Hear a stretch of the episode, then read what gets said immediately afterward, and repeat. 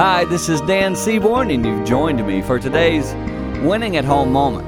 In our last moment together, I shared a bit how drama is taking over in our day, and I want to continue that thought for a moment here. I was working with someone yesterday who had received a text that had the potential to turn into something big.